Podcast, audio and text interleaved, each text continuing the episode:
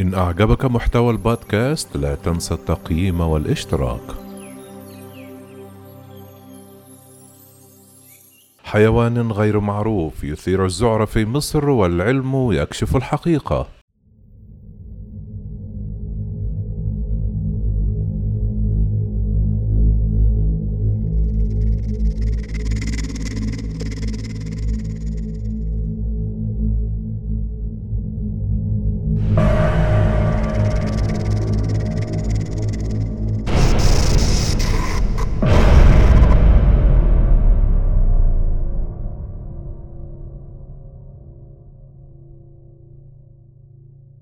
في مصر عادة ما ترتبط قصص الرعب للأطفال بحيوان غير معروف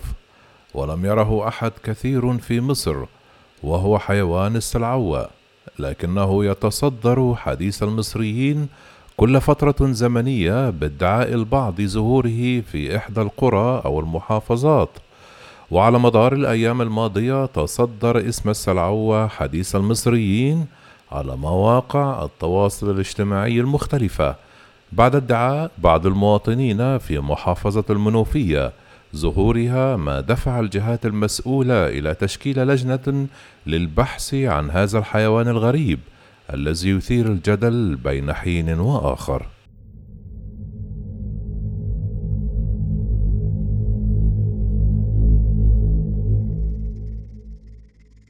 عاد الجدل إلى الساحة مرة أخرى بعد إعلان أهالي إحدى قرى محافظة المنوفية ظهور هذا الحيوان الذي أطلقوا عليه السلعوة، مطالبين المسؤولين في المحافظة والطب البيطري بضرورة التعامل مع هذا الحيوان حتى لا يتسبب في إصابة أي من أبناء القرية، مع منع أطفالهم من الخروج من المنازل. وحسب خبراء فإن السلعوة تشبه الذئب والكلب والثعلب معا في هيئتها، وتتميز بسرعتها وسواد لونها، وأذنيها كأذني الثعالب، وقدميها الأمامية قصيرة عن الخلفية، وتتميز بالذكاء والمكر والقدرة الكبيرة على الاختباء والترصد، وتجمع صفات الكلب والذئب والثعلب معا. قال مدير الطب البيطري بمحافظة المنوفية إن السلعوة هو حيوان هجين من نوعين من الكلب والذئب والثعلب والضبع، موضحا أنه يسمى أيضا بالذئب الأفريقي في قارة إفريقيا ويطلق عليها البدو اسم الشيب. وأشار في حديثه إلى أن هذا الحيوان يشبه الكلب لكنه شرس تجاه الحيوانات مثل الأغنام والطيور، لافتا إلى أنه يهرب من الإنسان في العادة وقد يهاجم البشر إذا كان مسعورا. وحول ظهوره قبل أيام أوضح عبد المنعم وصول بلاغ إلى الطب البيطري بالمنوفية يؤكد ظهور هذا الحيوان في قرية تدعى الصانعة بمركز الباجور، مشيرا إلى أنه تم إرسال لجنة من الطب البيطري لكشف حقيقة هذا البلاغ، بالإضافة إلى لجنة أخرى من الإرشاد لتوعية المواطنين بهذا الحيوان. وتابع أن هذا الحيوان لا يظهر إلا في الليل، ويأكل الأغنام الصغيرة والطيور وغيرها، وأعداده قليلة للغاية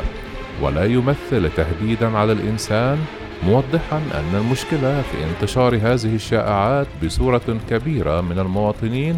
ما يتسبب في مخاوف كبيرة. وشدد المسؤول على عدم تسجيل أي حالات عقر لمواطنين من هذا الحيوان، موضحا أنه يتصدر كل فترة حديث المصري بعد ادعاء ظهوره، لكن اللجنة المشكلة تعمل على مدار ثلاثة أيام بصورة مكثفة لكشف حقيقة هذه الإشاعات. ارتبط كائن السلعوة أيضا بأساطير الفراعنة، حيث كان يردد بين المصريين أنه مخلوق يهاجم كل من يحاول أن يقتحم حرمة المعابد والمقابر ويحميها،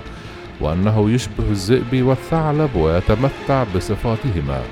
بالإضافة إلى قصص الجدات والأمهات عن هذا الحيوان لتخويف الأطفال من الخروج أو الابتعاد عن المنزل. وهو ما اعتبره علاء الخولي الباحث المصري بمركز البحوث الزراعية أساطير لا أساس علمي لها.